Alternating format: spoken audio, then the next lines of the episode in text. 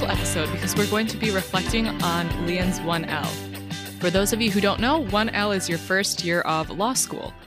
So, Leon, did you want to start us off with like giving us a brief overview of how you think it went? I think overall it went pretty well. Like I was happy with the results. I think it's interesting too because I broke my notes down into fall and spring semester and I wrote my fall semester notes I think at the fall semester because I wanted it to be like fresh and not be you know like the I guess like the whatever the school version of rose colored glasses is. Like I didn't want that to happen. Um, so it is quite interesting looking at these now because I'm just like, yeah, you know, it went fine. Like it was hard and, you know, whatever. But I feel like looking at these, you're like, oh yeah. Yeah, there are some moments where you're like, this isn't great.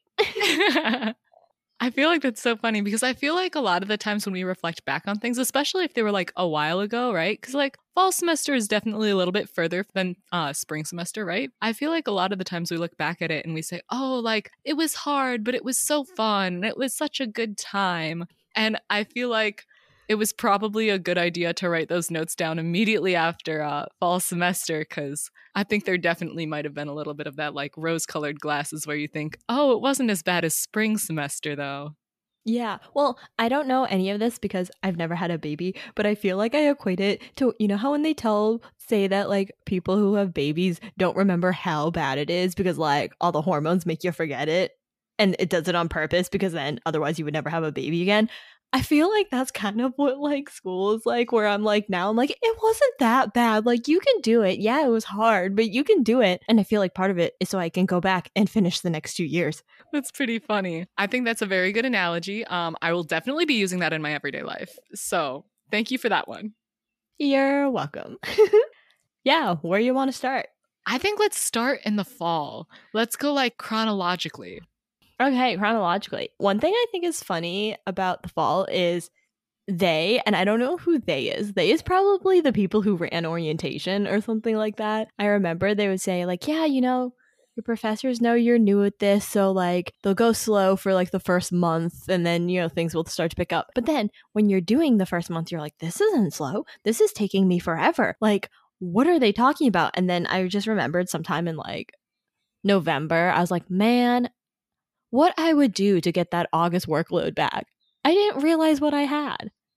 I feel like though as you get more accustomed to it, they're like, all right, now we can put more work mm-hmm. into the mix because now they know how to do it. So it's not a matter of learning how to do it, it's a matter of doing the work. But that is definitely a lot of work to be doing. From what you have told me, it sounds like it was quite a bit. Yeah, I think it's funny too, is like because they kind of increase you never quite feel like you got the hang of it because I feel like every time they sense like, okay, they're starting to get it, they'll be like, let's increase this. But then when you hit the end of the semester and you look back and you're like, yeah, that August really wasn't that bad. but it was bad then because you didn't know how to do anything and it took you forever. See, that reminds me of AP Calculus way back in the day because I feel like when I was in like AP calculus, I would always be like, I have no idea what I'm doing. And then we would move on to the next unit I'd be like, oh, so that was how you did that thing. Well, now I know how to do that, but we're already past that. So I guess we're just going to keep going. That was me in regular calculus. It would literally be like the entire unit. I had no idea what was going on. And then the teacher would switch, and then I'd be like, oh, okay, I get it now. But then it's like, it literally didn't matter because we weren't doing it anymore. Yes, I agree. It sounds like quite a time, though. I'm sorry that it was like that for you because that sounds awful. Good, but awful.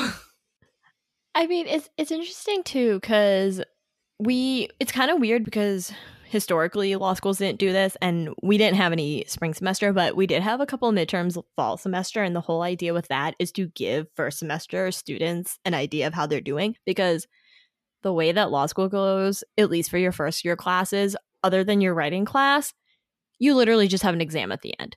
There's essentially no homework besides do your readings and so I think they were trying to, law schools are trying to say, how can we give these students some sort of measure of like, am I doing something right or do I need to readjust? So after midterms, I felt like I was going to do, I, like, I was doing okay. And then it was like the thing where finals hit and you're just like, I know nothing. So much information. Yeah. Definitely. So you said historically they didn't do that. Historically, would it be like you just have the final exam and that's it? Yeah. And that's how it was spring semester for us. It just depends on the if the professor feels like giving you one. I feel like that would be so hard to gauge how you're doing then. I mean, I guess you could like maybe kind of tell based on in class discussions, but that's coming from an outsider's point of view. Like, I don't know how often you have in class discussions. Okay, is it really like how they have it in Elle Woods' Legally Blonde, where it's like they randomly select someone and they're like, You talk about this case study, give me your opinions. Essentially, yeah. A lot of professors do modified cold calls now, so a lot of times you will have a heads up. Like, it depends. Some of them are they do it completely randomly and so it's just like a process of elimination where oh like a lot of people got called and i didn't yet i'm coming up soon or some people went through a list so you could kind of tell Mm-hmm. uh, when you were gonna go and it depends on the professor too like some of them will just grill you and then some of them will be like after like they get this i feel like after the sense that they get that you read you may just have no idea what's going on they'll move on to someone else so it really depends So, are you able to like gauge how you're doing based off of your responses versus other people's responses? Or is it like they could be totally right and I could be totally wrong, but I am not entirely sure what it's like? Like, how was that process, I guess, of answering those cold call questions and feeding off of each other's information in class? I personally think you can't really tell. I don't think they're relevant. Also, they're not graded, and all of our exams are graded anonymously. So we have exam numbers. So it's not even like a professor. I don't know. Maybe they could if they're super smart or something. I don't know. But it's not like a professor can say, even subconsciously, like, oh, this person answers their cold calls really well. Like, they're going to get a good answer on this essay. I do wonder if they could uh, kind of tell who answered what, though, based on how you answer it in class versus in writing form. I feel like to some extent, maybe.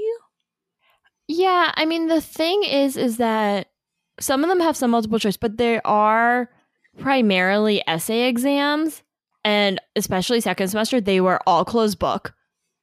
And I think with the volume of stuff we learned in combination with the fact that they're grading about 90 of these, I I'm not sure. They also like tell us before the exams like you can't write anything that would identify yourself. That makes sense. So like you can't say like in class when I answered about XYZ. Yeah, yeah. You know what I mean? So I think they try. I don't know if it's a perfect system because I'm not on the administrative end, but they try. I would think that it helps too. And I think that that's a big step towards like equity in the law school field because then it's, you know, much more difficult to discriminate against someone. So I feel like that's a step in the right direction. I wonder if they'll ever adopt that at other levels, like bachelor's levels or like even like high school. I feel like that would kind of maybe be a little bit helpful. I don't hate it. I think it's it's definitely more helpful if there's an essay portion. Like if it's just multiple choice exam, like it Doesn't matter. It's like you'll get what you'll get. yeah, if the answer is A, you answer D. Like there's not much you can do about it. But I think it's primarily to protect the essay portions. But yeah, I think that was definitely one of the differences too, is just the anonymous grading. Also the fact that there's one test. I don't know what your high school teachers told you about college, but I feel like what they told you about college is kind of more like what law school is like, where they're like, they're not going to do X, Y, and Z. And like, I got to undergrad and they did all of those things. Like, for example, I remember there being like, they're never to like, I don't know, review or give you a study guide or like, I was like, even some of my law school professors ran a stu- like a review session before the final. So I just think it's kind of funny. That's because technically that's good practice in teaching is to run a review. And it also kind of lets you know, like, you know, what's going to be on the test. So it's good practice to run a review. But that being said, I understand that, like, sometimes if you have to cover a lot of content, maybe you don't do it as much. Yeah, I mean, ours, they wouldn't, at least from what I've seen from other people asking, if someone would just straight up be like, is this going to be on the exam? And the professor's response is essentially some version of, well, did I cover it or did I spend a lot of time with it? And then they also say it's like, anything you've covered is fair game, whether we review this in the review session or not. Yeah. And I think also it's too is like, I don't know, maybe for any sort of review session, but I think especially like in law school where it's like if they give away what topics because we learn so much stuff in this semester, there's only can only be so much on the exam. Mm-hmm. So I feel like you also don't want to give like too much away. Yeah, that's true. Yeah. And I think that if you gave away like everything that was on the exam, it would just take too long to review. Mm-hmm. But yeah, fall was wild. I don't think I remember all of it, but. so, overall, would you have any like reflections or tips that you'd like to share from what you learned in the fall? So, I think my biggest one from the fall is literally when you take that exam, do not talk to anybody and leave the building as soon as possible. Because you're going to hear people talking about the exams and it's going to psych you out. And then you're going to go home and emotionally order Indian food. You know, just as an example, just hypothetically. And then you're going to end up having that final be like your second best final. Oh, of course. I feel like too this kind of relates back to what you said earlier about like people are answering these questions in class and you're not always sure whether they're right or they're wrong. And I feel like, you know, if you hear all these different opinions and you're like, "Well, that's not what I put down." I could see where that would definitely psych you out. But like you said, you don't know whether they're right or they're wrong. Like it's kind of an open to discussion sort of thing. Exactly, because there's legal issues and the point of the essays they kind of give you like a story and you have to pick out the legal issues but they're not going to give you the obvious one where it's like this law clearly applies in this way because that would be boring for them to grade because everyone would be like oh that's so obvious i know what to write yeah and additionally, it's graded on a curve. So, like, your answer could be terrible, but as long as it's better than other people's answers, then it may not be as bad for you in terms of the grading. So, that's why the curve's kind of wild because you really can't tell because you could have, like, so this is all hypothetical, but it's like essentially you could write objectively like a B or C essay and end up with an A or a B. Just as long as you did better than other people. Yeah. That's interesting. You know, this is kind of off topic, but not totally off topic. So one of the things that I was um talking to my uncle's girlfriend about the other day is she was talking about like the education system in Canada because that's where she spent some time growing up. And she was like, Yeah, the Canadians think that the American grading system is so weird. She was like, Curves? We don't do that in Canada. and she was like, Letter grades? We don't do that. You just get a percentage. That's it. And I was like, Oh, okay.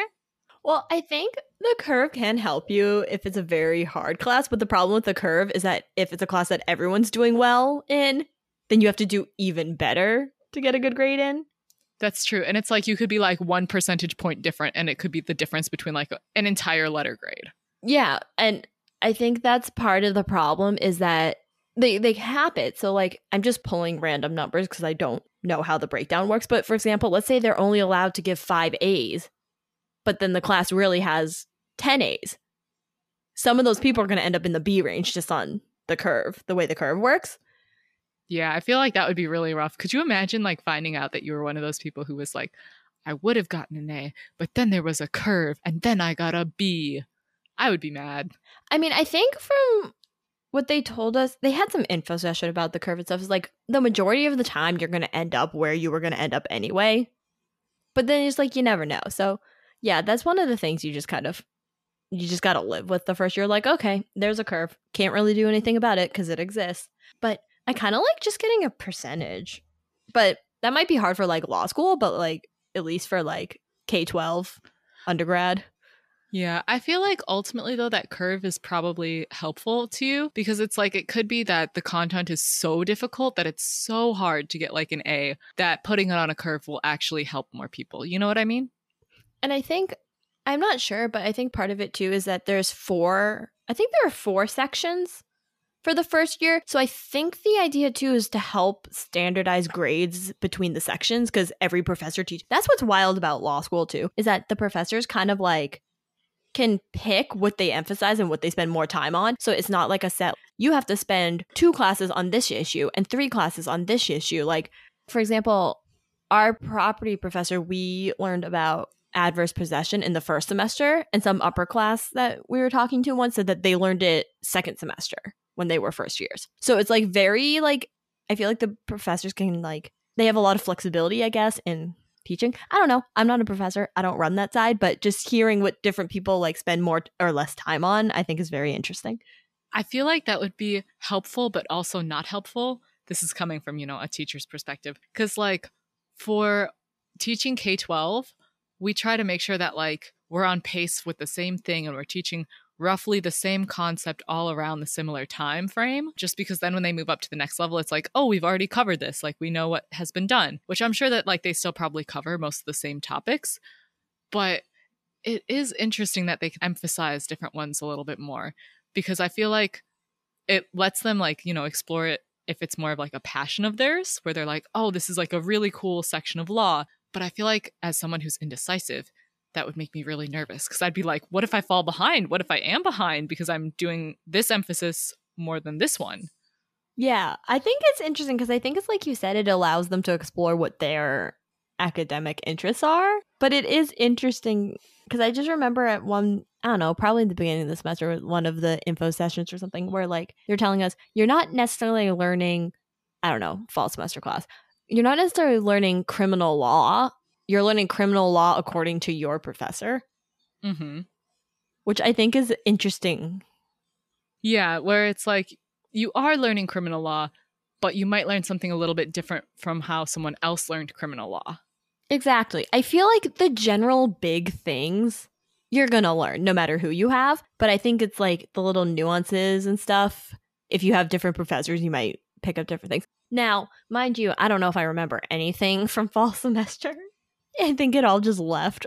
But in theory, yeah. Yeah. So, fall semester compared to spring, which one would you say was more difficult? Well, I feel like they're difficult in different ways because I think fall semester is difficult because you don't know what you're doing. Like you literally like it'll be like a relatively short case and it will take you forever. But then I think the problem with spring semester is I, at least for me, I think I got burned out faster because I had already used.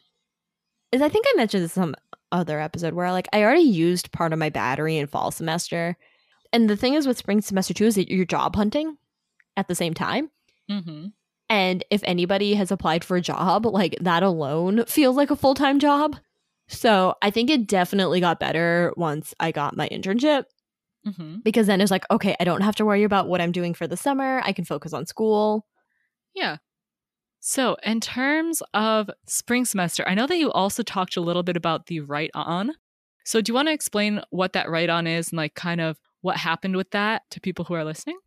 Yeah. So, the thing is with write on is you f- finish spring semester, you have your final exams, and then for us, they ended on Friday. And so then that Sunday, they released the write on packet in which they give you a case and you basically kind of have to write what they call a case comment, which is kind of like an analysis of the decision. But then to do that, you tend to have to read like a bunch of other cases that were cited in your case. And then you also have to read secondary sources. So you write this whole thing like in the two weeks after finals are over, which I think I've heard people say this, and I tend to agree where the hardest part about it is more just getting yourself to do it. The assignment itself isn't that hard because you're not in school anymore. And for me, I hadn't started my internship yet.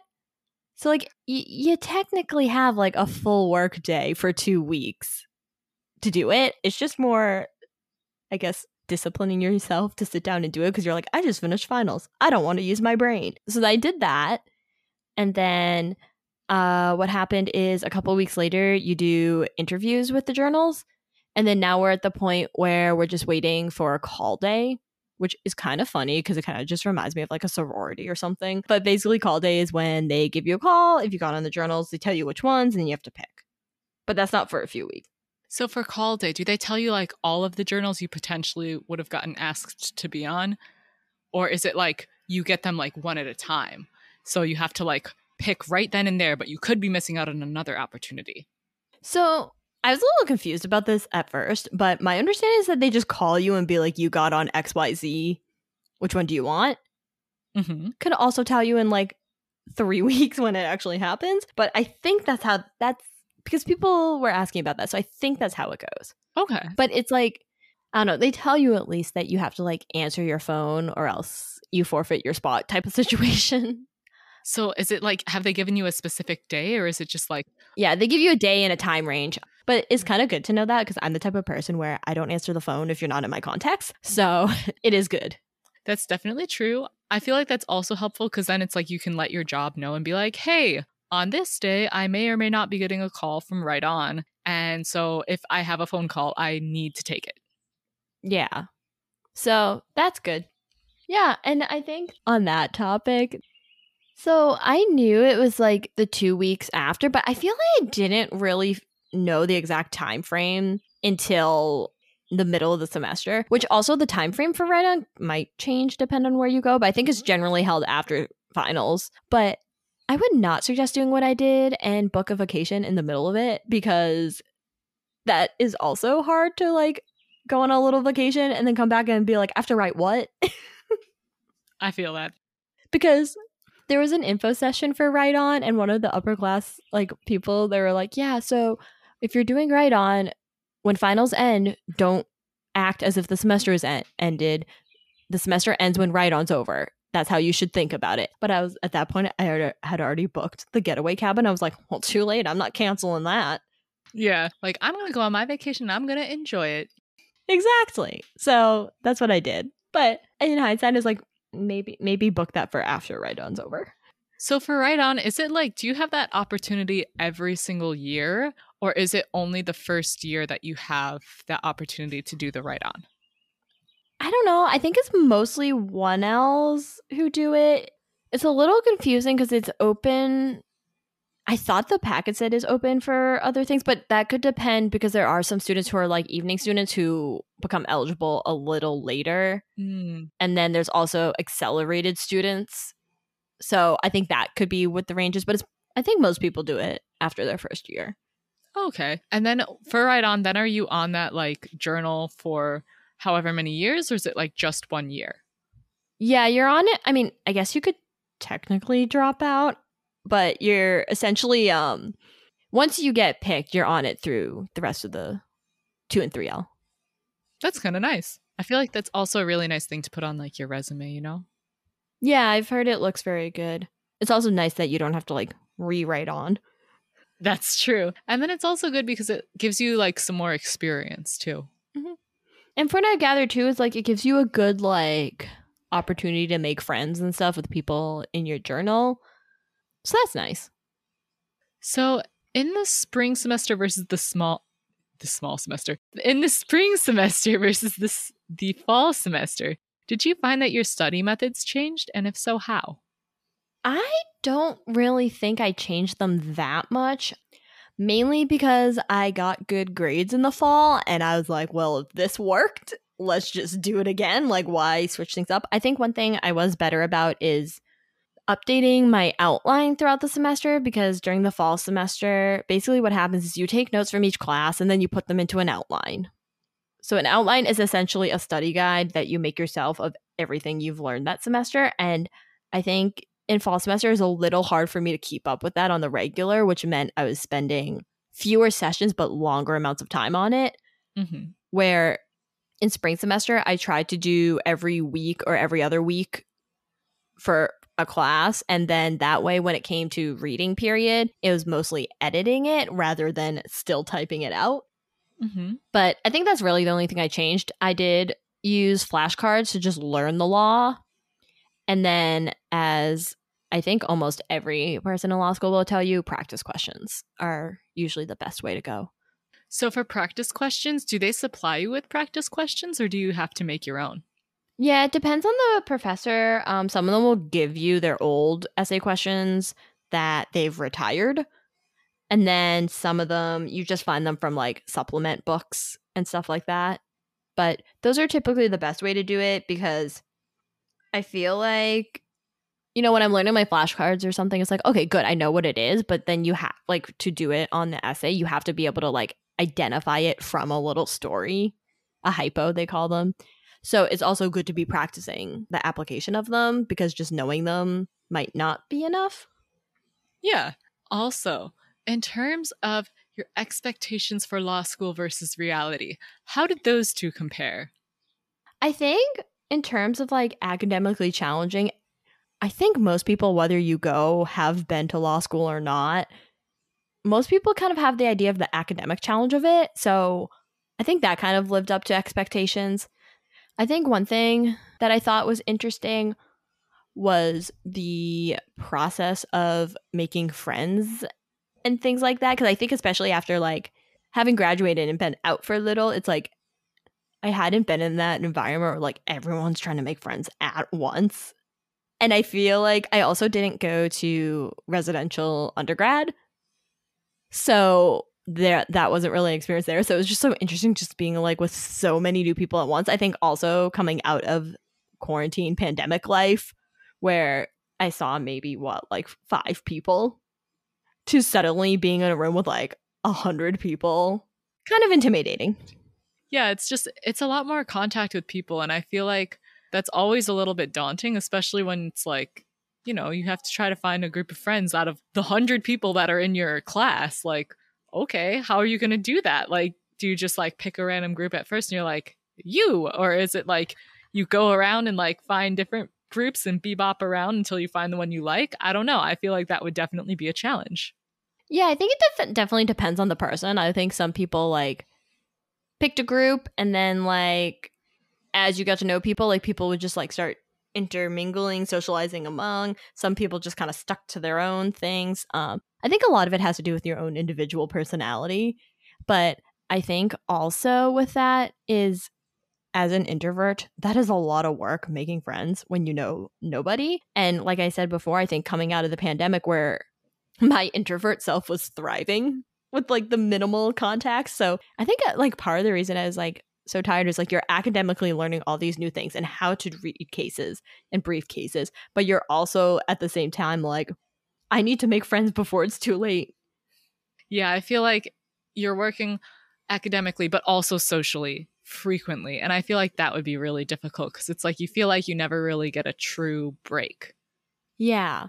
So, you know, it worked out in the end. I think also for anybody listening, like you don't need a huge friend group necessarily. I think it's like just find someone that you can vibe with and like just have a good time because you're already in such like a high stress situation and a lot of things going on that you don't want to add to that. Did you see a bee? Could you tell? I couldn't see the bee, but based on your face, yes. For those listening, I don't like bees at all. They are like my biggest fear. Like skydiving, not worried. Heights, totally fine. Bees, I'll run away. See, I don't like bees either, but I'm not going skydiving. I would rather go skydiving than be in a room with a bee. Okay, so you'd rather go skydiving than say, I don't know, work in an apiary for a day. Yes. Okay. My fear about that is what if a bee gets in your like bee suit? See, that's why I'm like, I could never. I could never. It would be horrible. I don't know. I just think I would not like to work around bees.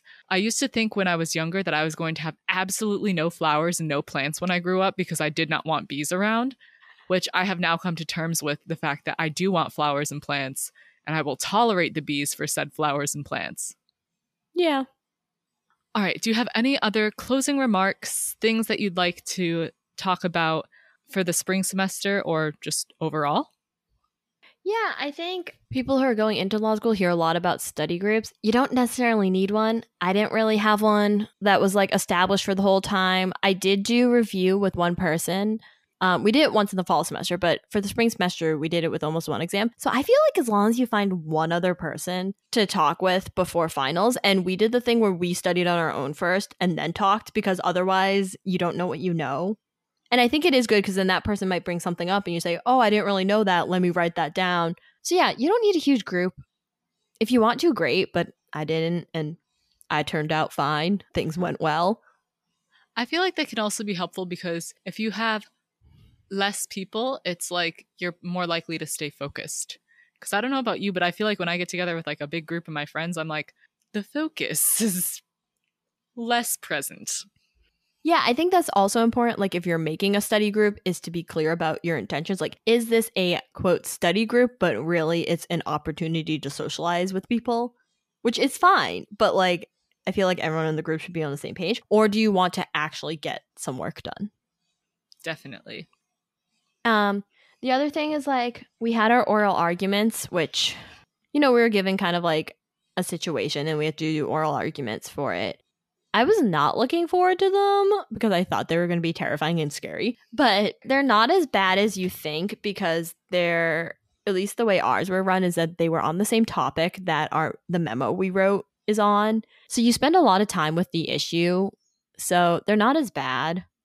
Also, my professor was great, so that could be part of it. Like maybe if you have like a more intimidating professor or something, it might stress you out. But that wasn't as bad as I thought it was going to be.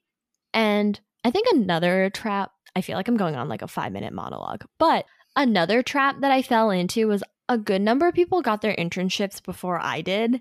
And that added to the job search stress. And I feel like just like it's easier said than done, definitely. But I feel like try not to let that bother you as much because as long as you're sending applications out, you'll I feel like more likely than not, you'll find something as long as you're making a good faith effort of sending applications out. And I feel like the stress of like, oh, like all these people are getting internships and I don't have one is just like, it stressed me out more than I needed.